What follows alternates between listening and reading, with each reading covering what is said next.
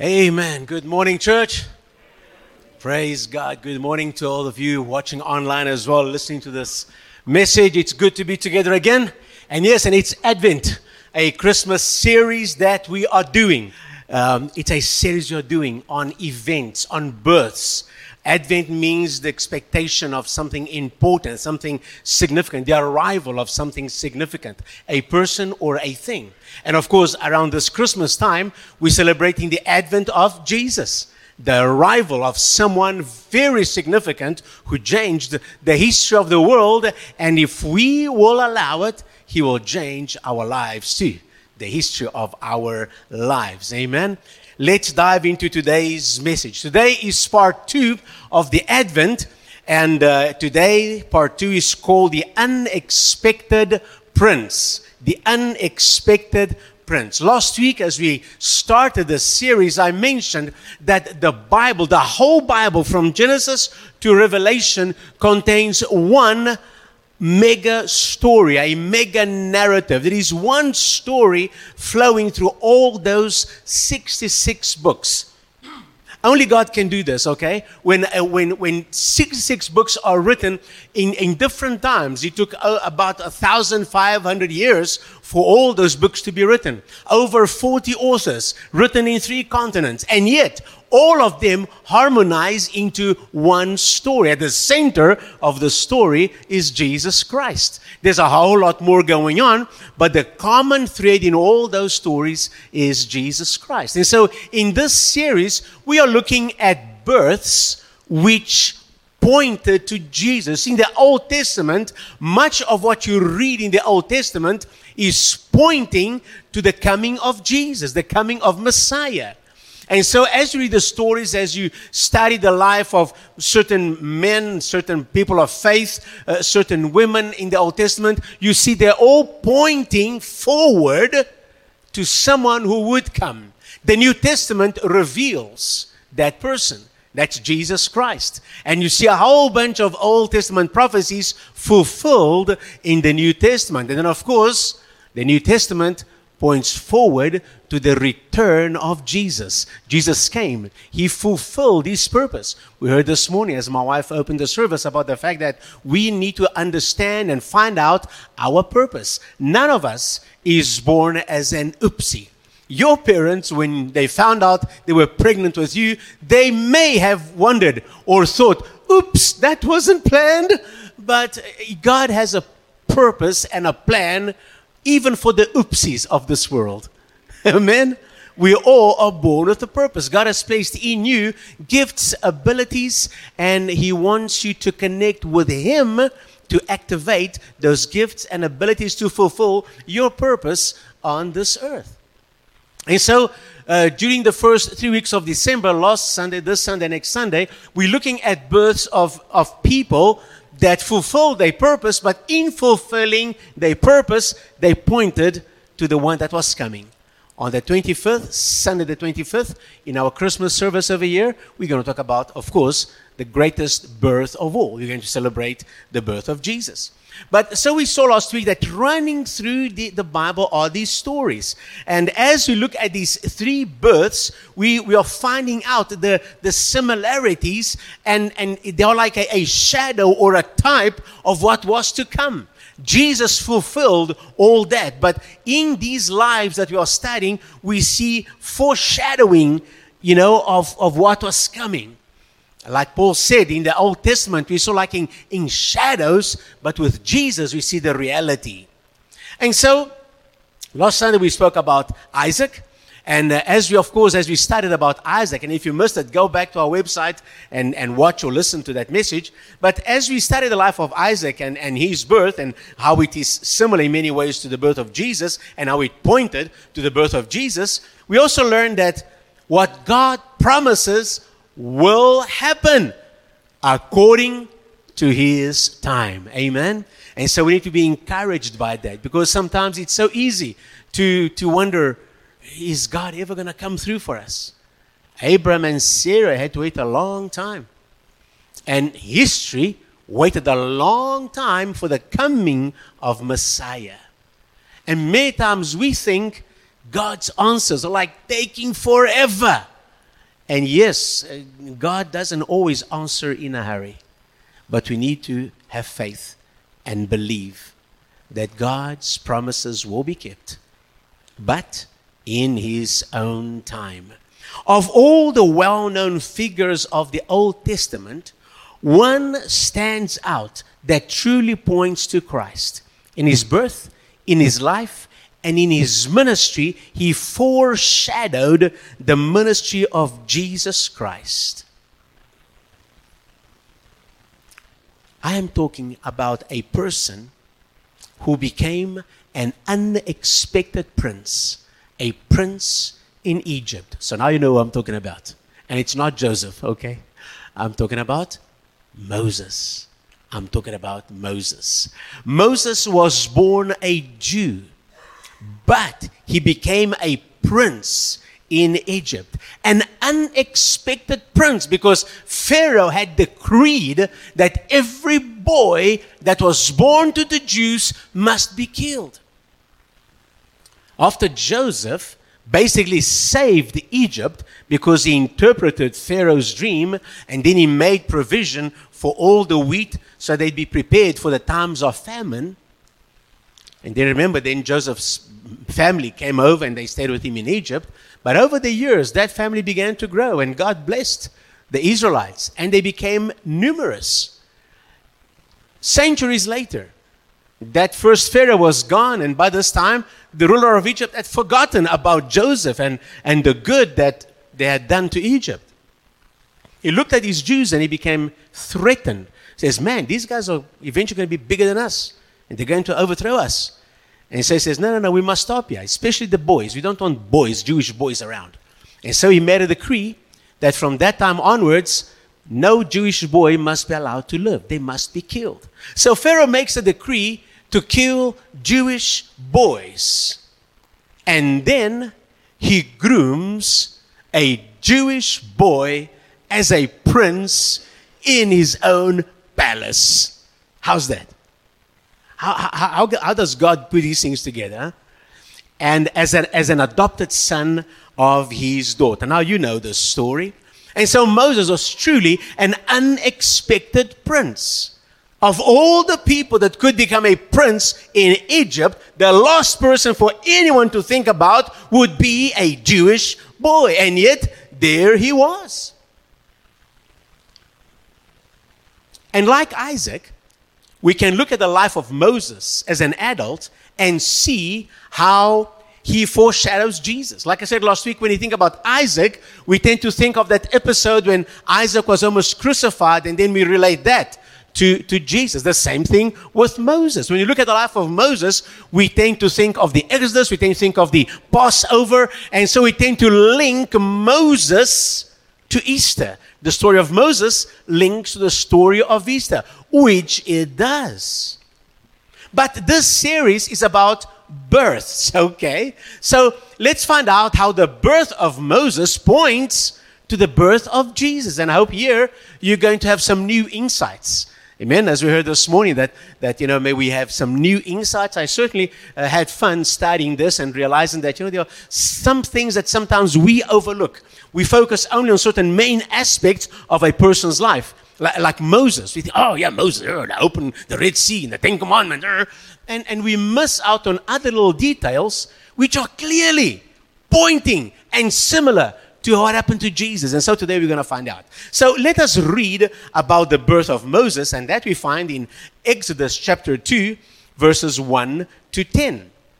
And so let us read. And a man of the house of Levi went and took his wife a daughter of Levi. So both husband and wife are from the tribe of Levi, priestly tribes. So the woman conceived and bore a son. And when she saw that he was a beautiful child, she hid him three months. All right? Now, this part of the story of Moses is written very concisely. And like Jesus, the story of Moses, it doesn't give too much detail about his early years. Like in the spot here, we don't even know who the father and the mother was. later on in Exodus, we find out, chapter 6 about, we find out who the father was, the mother was, and, and the family, and so on. So when you read like this, you're just getting the concise information. So she gave, gives birth to this child. It's a beautiful child. Now I wonder whose opinion this was. Because I haven't met a mother yet that looks at her child and says, Oh, such an ugly child. To a mother, her children are always beautiful. Amen, mothers? And they just get more and more beautiful as they get older.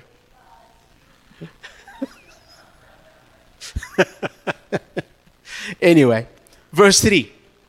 After three months, she could no longer hide him. And so she took an ark of bulrushes for him, like a little basket. She dabbed it with asphalt and pitch, put the child in it, and laid it in the reeds by the river's bank.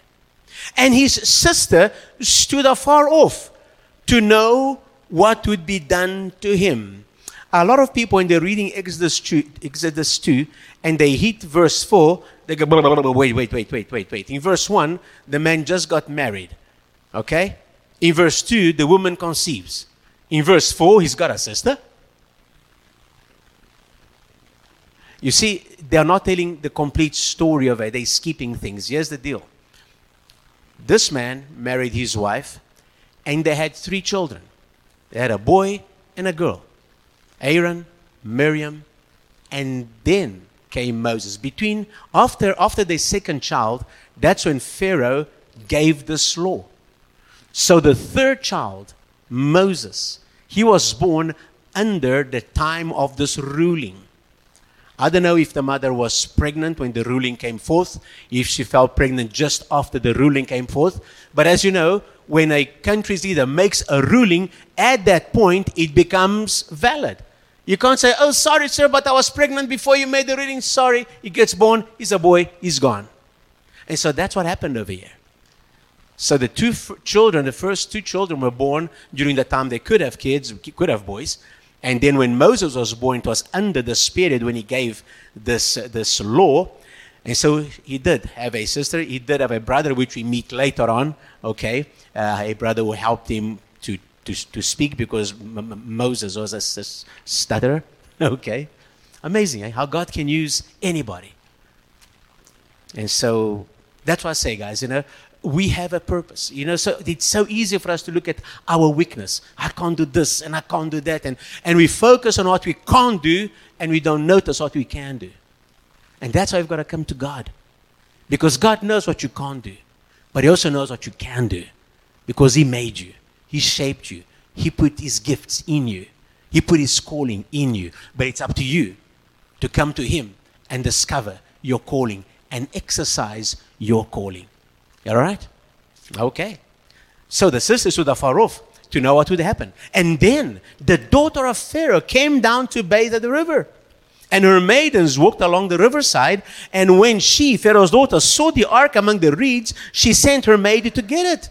And when she opened it, she saw the child. And behold, the baby wept. Moses was a weeping baby. Huh? And so she had compassion on him and said, This is one of the Hebrews' children. And then his sister said to Pharaoh's daughter, Shall I go and call a nurse for you from, from the Hebrew woman that she may nurse the child for you? Opportunist, eh? I mean, the daughter hadn't said anything about keeping the child, but Miriam is there. Can, can I get somebody to look after the child for you? Yeah, very good. And Pharaoh's daughter said to, her, uh, said to her, Go. So the maiden went and called the child's mother. How's that? And then Pharaoh's daughter said to her, Take this child away and nurse him for me, and I will give you your wages. so the woman took the child and nursed him. So Moses was nursed by his mother and still got paid for it. Can Jews make a deal or can Jews make a deal? Eh? Nah, come on. anyway, number 10, verse 10. And the child grew, and she brought him to Pharaoh's daughter, and he became her son. Amen. He became a prince. And she called his name Moses, saying, Because I drew him out of the water. Interesting, the name Moses means to be drawn out. But not in the sense of that he was drawn out, but it means drawing out, continuously drawing out. Now that's interesting because Moses means continuously drawing out. And Jesus said, If you are thirsty, come to me. And out of your belly will flow rivers of living water. Jesus is the water giver, the spiritual water giver, and not just just taking out, he's a continuous water giver. And the name of Moses means drawn out. Is water flowing out all the time. Amen.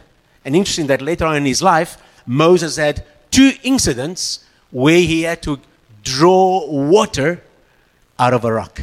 Remember?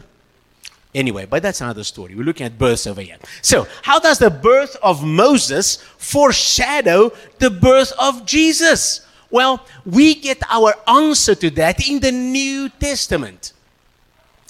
2,000 years later, Matthew sits down to write his gospel. Now, Matthew wrote primarily to the Jews. When you read the, the Gospel of Matthew, each, each one of the four Gospels has a kind of a, a different emphasis. It's like, you know, looking at the same mountain from four different angles and you, and you write what you see. Each of these four writers write about Jesus, but from different perspectives. It's the same story, just different points of view. And when Matthew writes, he makes sure that the Jewish people that are reading his gospel get to see that Jesus fulfills Jewish prophecy. That Jesus aligns with Jewish thought and Jewish expectations. Now, Moses was and is big amongst the Jewish people till today. He's one of the main prophets. He was the, the first great prophet, really, was, was, was Moses for the Jewish people, the prince of Egypt. And so, but particularly in the first century, because of other writings that jo- Josephus had emphasized about, about Moses and so forth, it was very prominent in the Jewish mind. The life of Moses was very prominent in the Jewish mind.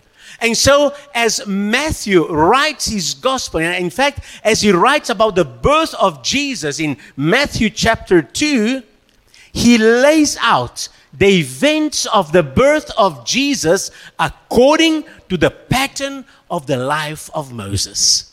So if you are a Jew and you are familiar with the life of Moses and you start reading chapter 2 of Matthew, you cannot help but make a link between Jesus and Moses. And it quickly becomes apparent that Moses was foreshadowing Jesus. That Moses, in, even in his birth, Yes, later in his life too. But from his birth, he's pointing to Jesus.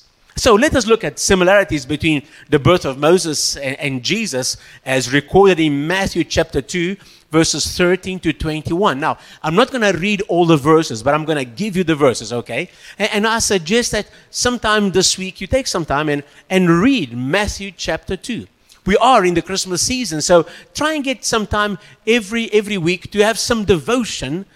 Devotions, your devotions, read about Christmas. Go over what you're discussing on Sundays and, and make that link in this season. Amen. So here we go. Number one, Herod desires to destroy Jesus. As, as, as Matthew begins to write, he, he states that he starts with, with this point that Herod desired to destroy Jesus. In Matthew uh, chapter 2, verses 13 and 14, he says, Herod desires to slay Jesus. That's what he desires to do. And so what you read there is that Joseph takes Mary and the baby away. Herod, when he heard about this baby that they called king, Remember, because everybody was unaware of the birth of Jesus. I mentioned last week that one needs to be aware of the times we are living in. God does things according to the right time, at the right season, at the right time, God will fulfill his promises. And God had told, foretold, when Jesus would be born. He revealed it to Daniel. It's in the book of Daniel, chapter 9. It says so many years, and then Messiah will be struck down. And nobody took notice. But some people far away in Babylon, they took notice. Daniel had been a ruler in Babylon. He wrote his book of Daniel in Babylon. And the people that lived after, and these were guys, they were not, not really believers in the God of the Bible. They believed in the stars and this and that and the other, but they read Daniel's books and they projected and they knew, man, about this time something must happen. And so they came to Israel to find out what's going on. They came to Jerusalem. And they started inquiring, where is this prince that's supposed to be born? And then the scribe said, Oh, yes, there is something else. And they went to look up Isaiah. Oh, it says he's going to be born in Bethlehem, blah, blah, blah. Okay, so we'll go there. And here it says, Hey, uh, when you find out this prince or this king, let me know. I want to go and worship him as well. yeah. All right. And so God warned the, the, wise men, and they went away, never told Herod anything. And so he got furious because, you know, Herods don't want competition. These rulers, they don't want no competition. Just like Pharaoh in the Old Testament. These rulers want no competition, and they were ruthless. Not much has changed today, has it? We have a war going on right now, and people being killed because some ruler feels threatened. Human, sinful nature. Nothing has changed. Unless Jesus comes into our lives and changes our hearts, nothing changes in humanity. We may change our clothing, we may find fancy ways of moving about with cars and aeroplanes and whatever, but our heart stays as rotten as ever. I don't care how fancy we get in our civilization. Okay? And so that's what happened over here. Herod felt threatened. Well, what was it? Bethlehem, right? Okay, so he calculated, okay, two years, two years under, kill every baby under two years. And he had them sacrificed. In Exodus chapter 2, we heard Pharaoh desires to kill Moses. And so Moses had to go away. Number two, male boys are killed in Bethlehem. And we read that in Matthew chapter 2, verse 16. Herod commands all male boys of Bethlehem, two and under, to be murdered. Meantime, 2000 years before, Exodus 122, Pharaoh commands all male Israelite boys to be murdered. Can you see the comparison? Moses, Jesus. Then number 3, eventually Herod dies. In Matthew chapter 2 verse 19, it says Herod died. And in Exodus 2:23, Pharaoh dies. Both these men were so ruthless and so, so threatening to these children. Their life had a limited span. Nobody's going to rule forever. You're just going to die. and so both these rulers died. Number four, Joseph is instructed to go back. Once Herod has died, Joseph is instructed to go back. And by the way, it's interesting that when this threat came, God told Joseph to go where? To Egypt. There where Moses was. Okay, there where he was hidden as well for a while. Um, Jesus had to go to Egypt as well. He spent some time. Jesus spent some time in Africa. Yay! Come on, guys. and so he spent part of his early childhood in Africa until Herod died. And then, point number four, J- uh, Joseph is instructed to go to go back. And so the angel, Matthew 2, 19 to 20, the angel of the Lord appeared to Joseph and said, Go back, for those seeking Jesus' life are dead. And so Joseph goes back. But because he knew that it was Herod's son that was ruling, he didn't want to take a chance and go back to where he was in Bethlehem. So he makes his way all the way up north and he goes to a little village called Nazareth. Tiny little village, like insignificant, middle of nowhere, you know. And so he goes up there and he lives quietly over there. And that's where Jesus grows up. He didn't want to take chances. We, we, we as parents, we do this, don't we? We, we think forward and, we want to protect our children, sometimes overprotect our children. And, and, and that was typical of Joseph and Mary. They were normal human beings too. You know, they didn't have angels singing to them every single day. It happened a couple of times and that's it. The rest of their lives had to work hard and sweat it and make decisions like we have to do. And off they went into this little village called Nazareth. In Exodus 4:19, the Lord speaks to Moses. Of course, in Moses' case, it took a bit longer for Pharaoh to die. He actually had grown up. But then the Lord speaks to Moses, "Go back, because those seeking your life are dead." Remember, uh, Moses kind of grew up as a prince, but then he he began to see the unfairness of the treatment that the Egyptians were having towards the Israelites. And one day he lost it and he tried to defend an Israelite person. In the process, he killed an Egyptian. And then he had to flee. All right? But then, while he's in the desert, the Lord speaks to him and says, Hey, Moses, those seeking your life are dead. You must go back now. Hmm. And so, point number five in Matthew, we read that Joseph and family, they return. Matthew chapter 2, 21, Joseph took Jesus and Mary and went back to Israel. In Exodus 4.20, Moses took his wife and children and returned to Egypt. So both have a period of going away and then coming back again into the land in which they are going to have a function, in which they're going to minister. Amen? And so that is what, what happened. Again, like I said, Jesus was still uh, small when Joseph came back. Moses was a grown man. He had to run away, went to the desert. There he got married, started a family, and he was quite happy looking after sheep, nice and quiet. But in his heart, he had never forgotten his people. They were forever in his heart. And that's what God knew he could call on Moses. You see, because not only in their births, but in their lives, Moses and Jesus were similar. You see, Moses was born to lead his people out of the bondage of slavery in Egypt. He was born for that purpose. And that's why, even though, you know, he, he, he, he did that thing in trying to defend his people, he killed someone and then he had to run away and he probably thought, that's it. I've made a blunder. I blew it. That's it. I'm going to be a shepherd for the rest of my life. Uh uh-uh. uh His purpose still stood. And again, at the right time, God came knocking on the door of Moses. Moses, time to go back. Those who wanted to kill you, they gone. They dead. Now, let's go back and finish our business. What business? The business of leading his people, leading the Israelites out of the bondage of slavery in Egypt. Well, Jesus was born for a purpose too. and his purpose, he was born to lead the world out of the bondage of slavery to sin. That was his purpose. Moses' purpose was focused on a nation. The purpose of Jesus was focused on the world.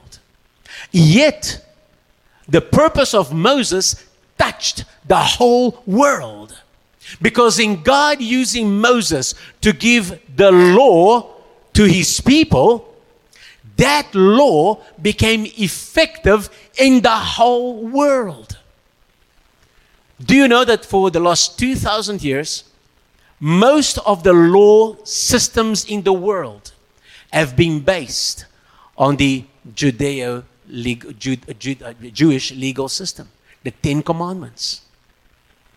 Much of the developments that we've made in society have come from the laws that God gave His people while they were in the desert.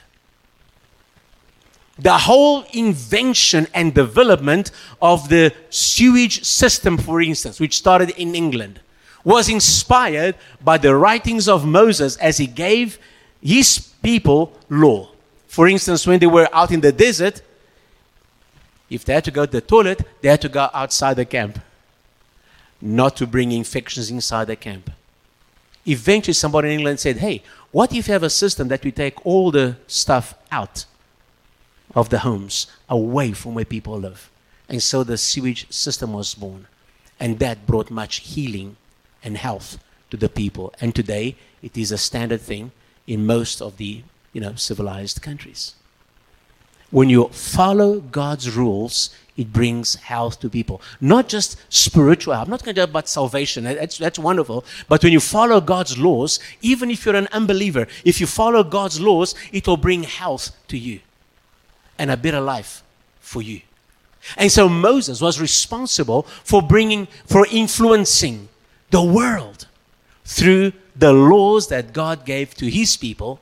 And after studying those things, doctors, until not too long ago, many women were dying in childbirth. A lot. You know why? Because doctors would be operating or working with a patient and then they get a, they get a call. Somebody comes, hey, Mrs. So-and-so is giving birth. Oh, so they quickly rush over and help the mother and help give birth and then go back and do what they were doing. Have you seen what I've done here? I went from here, this patient, to the mother and back to this patient again. Did you see I didn't stop to wash my hands? That's how doctors worked. And then some doctor read in the Word of God that Moses you must wash. When you, touch a dead body, you wash. When you touch somebody that is sick, you wash. There were all these washings. And somebody said, What if we as doctors, we begin to wash our hands be, between patients? And, it, and they started implementing this in the clinics. And mother mortality dropped. Moms stopped dying because there was no more transference of sickness from here to there to everywhere. This is just some free information, okay? It wasn't part of my notes. But just to show how God's laws, when we study God's laws and we apply them to our lives and to our realities, it brings health. Did you see that? And so Moses has influenced, the writings of Moses has, have influenced societies across the world. But his main mission was to lead his people out of slavery in Egypt. And Jesus, the main mission of Jesus was to lead us out of the bondage of slavery to sin. Of course, we follow Jesus and there are a whole bunch of other benefits, including, you know, health and, and other things, but his main mission was that. Moses was a prophet. He was a messenger of God. He was a person who spoke for God. Uh, very often, God, Moses would hear directly from God.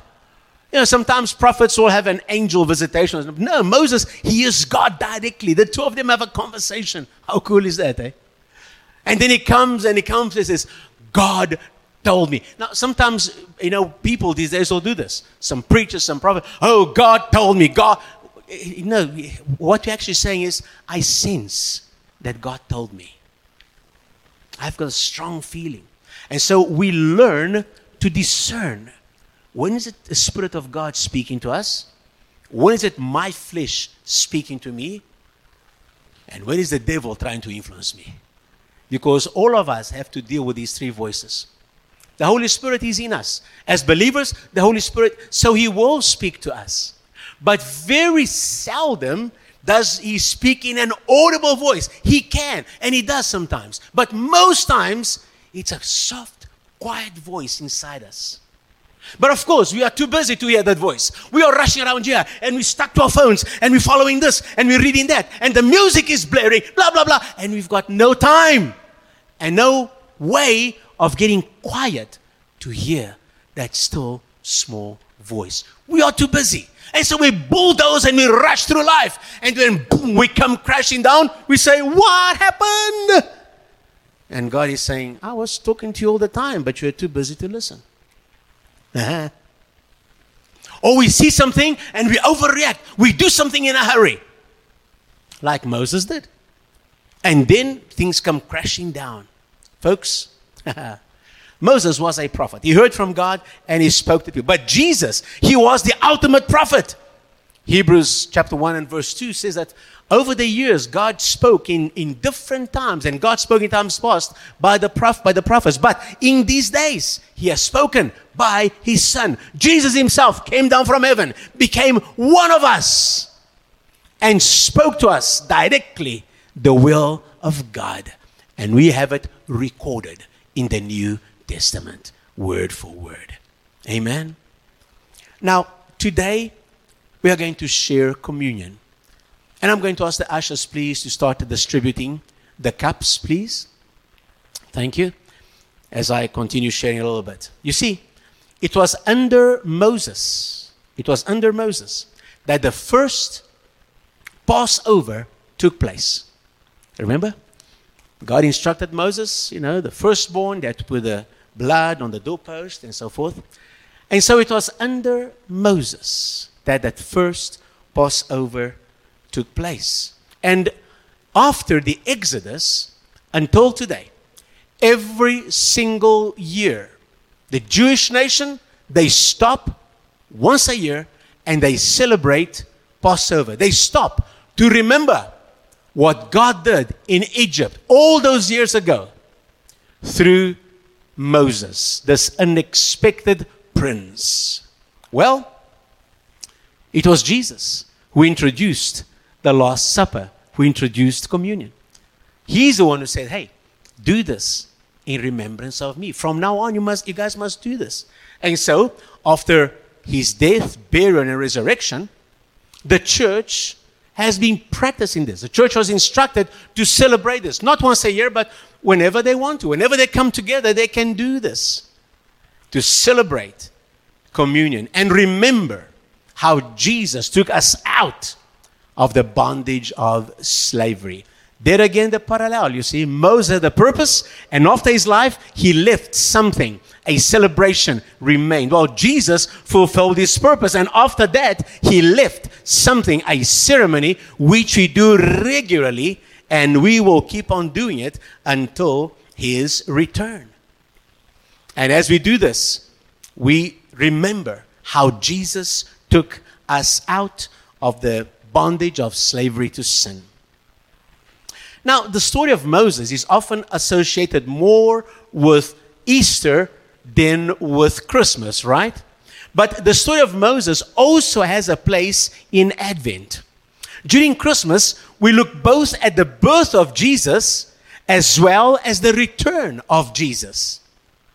The church today, we as a church today, we are very much as the Israelites were towards the end of the Old Testament, okay? If you go towards the end of the Old Testament, you read about it. Towards the end of the Old Testament, Israel was in exile. Remember? They had been taken away. They were in Babylon. They were scattered all over the place. They were in exile. And as they did so, they were waiting for the coming of Messiah. They were hoping and expecting Messiah to come and restore Israel again, take them out of this, this, this exile status. They want to go back home and be a nation again, be a kingdom again. And with that in mind, they would remember Moses and they would remember Egypt. And while they were in exile, they would cry out to God, remembering what happened and hoping and anticipating the coming of Messiah to set them free and make them a nation again, a kingdom again. Today, the church is in a very similar situation. Listen, church, this world as we know it, this is not our home. I hope you know that. All right? Yeah, we, we, can, we, we, can, we can be very patriotic and we can fight for our nation, our tribe, and this and that. But this is not our home. As Christians, this world is not our home. This world as it is, is not our home. As Christians, we are citizens of the kingdom of God. And we long for the return of the king. Because when the king returns, all the problems and hassles and unfairness that we have in this world will be gone. No more unfairness.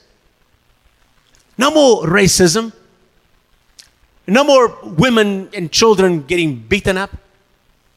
No more load shedding. Hallelujah. Aren't you looking forward to that?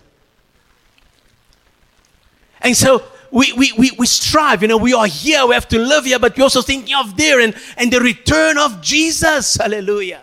And so, very much as, as Israel and Moses, as they were in the end of the, the Old Testament, today, the church, as we approach the end of the church age, we are also in that position. And when Christmas comes, we, we remember the coming of Jesus, but we say, Lord Jesus, return.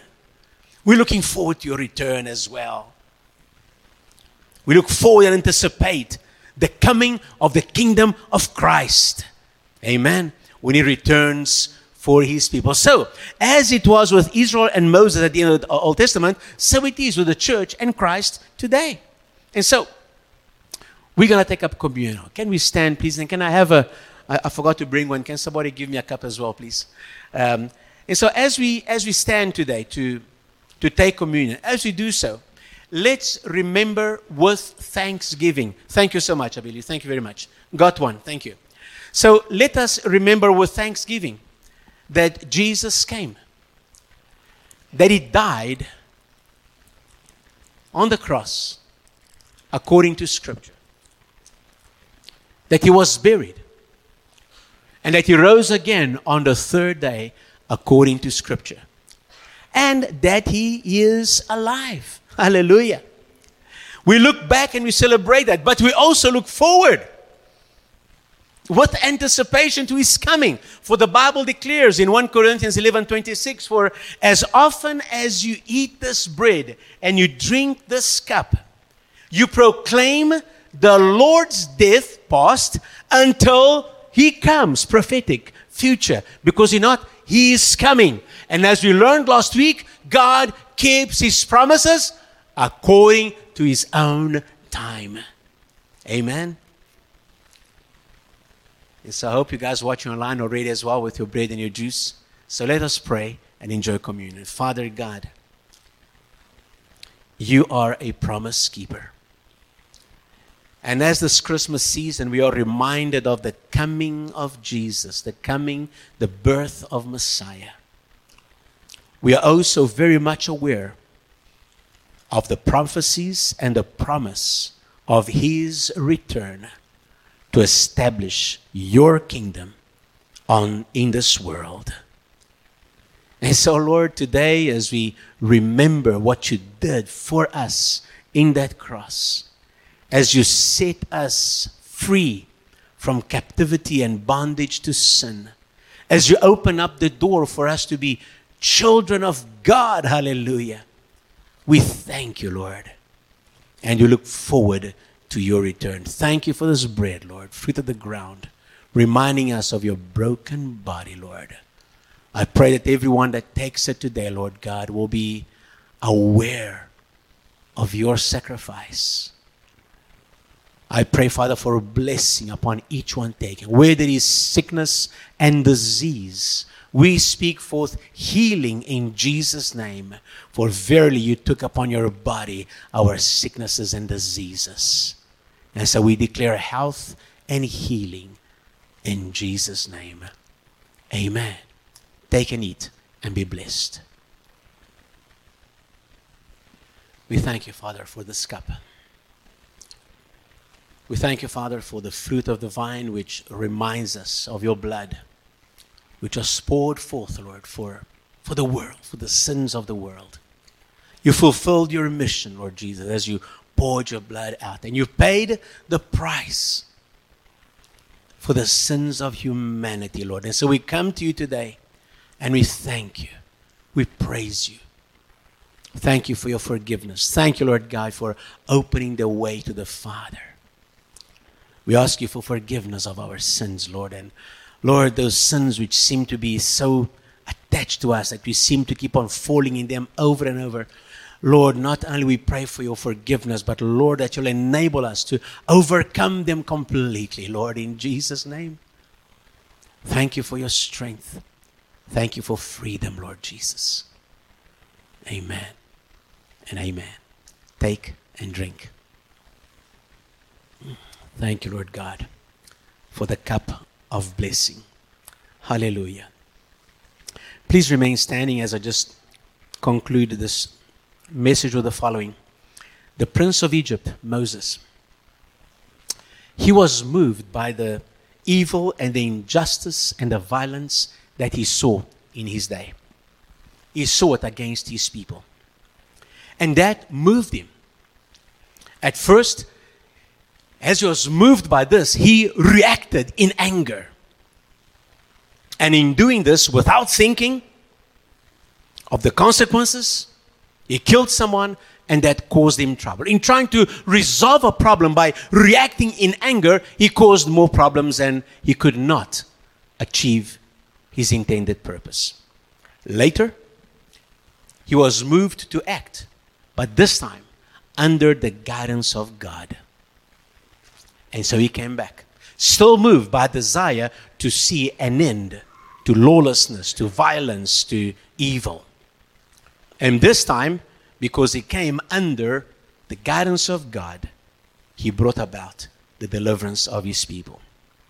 Now, you and I, when we reflect on the evil, the injustice, and the violence around us today, our, our first thought may be to, to react in anger. How dare they do this? How can this happen? Who's, what was they thinking? And, and our initial reaction might be to do something, maybe in vengeance or in anger or just to let them have it. But we, if we do that, we give no thought to the consequences. And like Moses, we may end up doing more harm than good and resolving nothing. And that's what you see happening around the world. We must reflect. We must go before God and cry out to God to make things right. And we must cry out to God to lead us in what we ought to do to make a difference. Each one of us has a certain sphere of influence. I cannot change the world. I don't have that kind of influence. But I can make a difference in my world, in my footprint, in the spaces which I occupy. Each one of you, online and here, you occupy certain spaces in your life where you study, where you work, family, friends, where you come from, certain communities, there you can exercise influence. And under the guidance of God, you can be used by Him to bring about the kingdom of God. What did, did Jesus teach us to pray? Let your will be done on earth as it is in heaven. And so may God help us, not only for us personally to do His will, but to somehow bring about His will to bear in our areas of responsibility. There, where our children are, in their schools, where our families, where we work, as much as you can, under the guidance of God, not your own strength, not because you're angry, not because you are revolted, but under the guidance of God. Make a difference when you are. Yet we know people that our present exile in this broken world makes us look forward to our own exodus when Jesus returns. And of course, our own sinfulness and our own need for grace should lead us to pray again that the Holy Spirit would work in conforming us into the image of Christ and helping others to find Jesus as well. Amen. Amen. Lord, thank you for the story of Moses, which, although it happened so long ago, about 4,000 years ago, it still speaks to us today. Thank you, Lord, for the beauty of Scripture. We can see these stories kind of fitting together like a puzzle. How Moses' life story pointed so much to Jesus. And how we see in Jesus the fulfillment of all these foreshadows. And thank you that today, Lord, we can learn from this. And that the story of Moses and the story of Jesus touches us today, here, 2022, Pretoria, South Africa, wherever we may be watching, listening, and being part of the service. It touches us where we are today, Lord. And so we pray, Father, help us to have your heart for the world around us, to have compassion, to be concerned, as Moses was for his people, as Jesus was for his people and for the world. Help us also, Lord, to have a burden for our world, for our sphere of influence, and to be available to you, O oh God, to be used by you in whatever way, no matter how small it may be to be used by you to make a difference in our world today for your glory, Lord. So now, may the love of God the Father, the grace and the peace of our Lord Jesus Christ, and the fellowship of the Holy Spirit remain upon us as we remain sensitive to God's voice in order to make a difference in our world today. Amen and amen. The Lord bless you. Have a great Sunday. Next Sunday, we are again for one more story. If you're parents of children, be patient. I'm sure they're still having a good time there, so let them enjoy a little bit further uh, while you enjoy some coffee outside. Have a wonderful day and see you next Sunday. God bless you. Amen.